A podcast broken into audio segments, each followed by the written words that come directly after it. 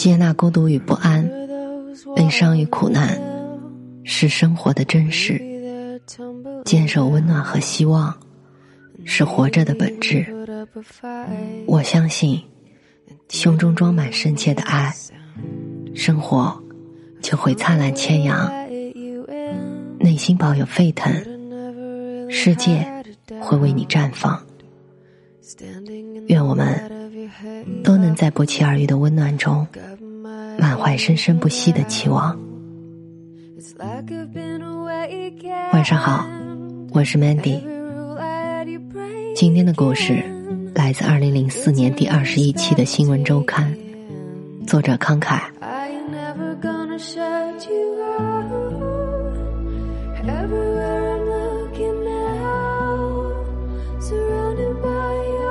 一九九一年春天的一个上午，我躺在内蒙古一棵罩门最偏远乡村一间农舍厢房的土炕上，窗外便是毛乌素沙漠，此时却大雨如注。早上房东熬猪时的气味尚未散去，令我对午饭全无期待。我在阴郁的土坯房里干躺着，仿佛被世界彻底遗忘，又像遗忘了整个世界。只有一头猪的喃喃自语在我脑袋回荡。我还不到两个月大，可是我已经对生活厌倦了。那头猪叫微博，这算得上他对人生第一次严肃的思考。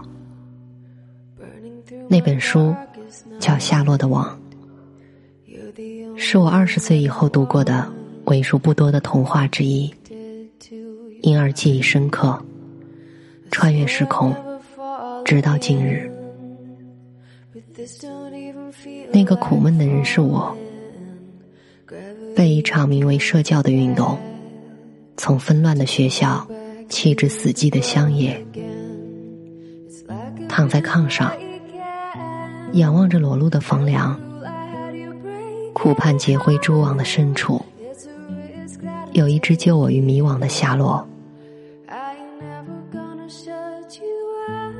夏洛的网由美国大作家伊比怀特写于一九五二年，很快成为当代童话经典。一九七九年后，人民文学出版社两度印刷了中译本，影响甚广，但此后绝版。当年成千上万的小读者，转眼成了新一辈的父母，人对此书念念不忘。也许正是这种呼声，才使新译本于今年面世。夏洛的网的主人公是一头名叫微博的小猪，因天生羸弱，一落地便先遭腐皮。幸得农夫的小女儿芬相救，无奈猪的命运早已注定。微博长大后得知自己终究逃不过屠杀，遂意志消沉。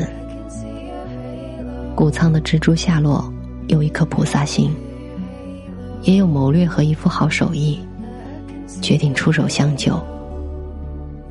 于是他一夜织网不息。第二天，人们在谷仓里见到了这样一副蛛网，上面织了两个大字：王牌猪。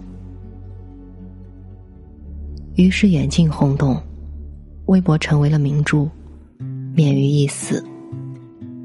但夏洛却力衰二竭。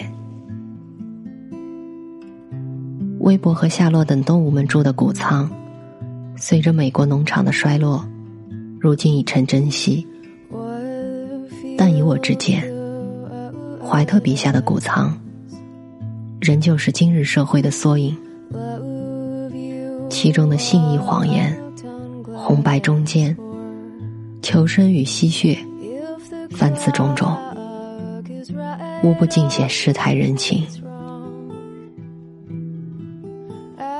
微波长大了，竟有了空虚之感，进而痛苦莫名。他的世界只有谷仓，以及谷仓之外围栏以里的方寸之地。来到外面，除了进去再没地方可去，回到里面，除了出去也再没地方可去。微博也有过一次特立独行的尝试，他受母鹅的蛊惑拱开了竹篮，但是没有东西把他和浩大的世界隔开，他觉得怪怪的。结果主人放狗追他，又以一桶美味猪食引诱，微博便乖乖重回竹篮。他人生最大的也是仅有的一次特立独行的冒险就此告终。与其说美国人现实，倒不如说怀头看透了猪的本性，而且又何尝不是看透了人的困境。一头特立独行的猪，是困顿中的白日幻想，重压下的自我疗救。